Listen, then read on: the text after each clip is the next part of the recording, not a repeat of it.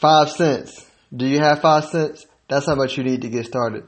There are plenty of apps that will allow you to invest your spare change. I know, like, and this is not recommendations at all. I'm just giving you app examples.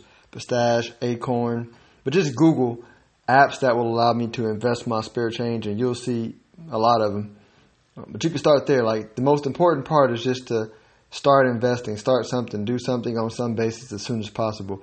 A lot of times when I'm asked this question, it's not really a real question. It's more of a reason to not start. So get started. You can do something on some basis. Do what you can, something meaningful but doable, right? But I know just about anybody can start with 50, 100 bucks a month, eat out a few times less a week, and uh, get started. But what's most important is make sure you have a financial plan and you know how much you need to be investing to reach your goal, and then you continue to work aggressively towards freeing up money to invest the amount you need to reach your goal. Uh, this is not to be, to be investment advice. This is for educational, informational purposes. You need to seek your own counsel before making decisions because investing involves risk and you can lose money. Y'all enjoy your day.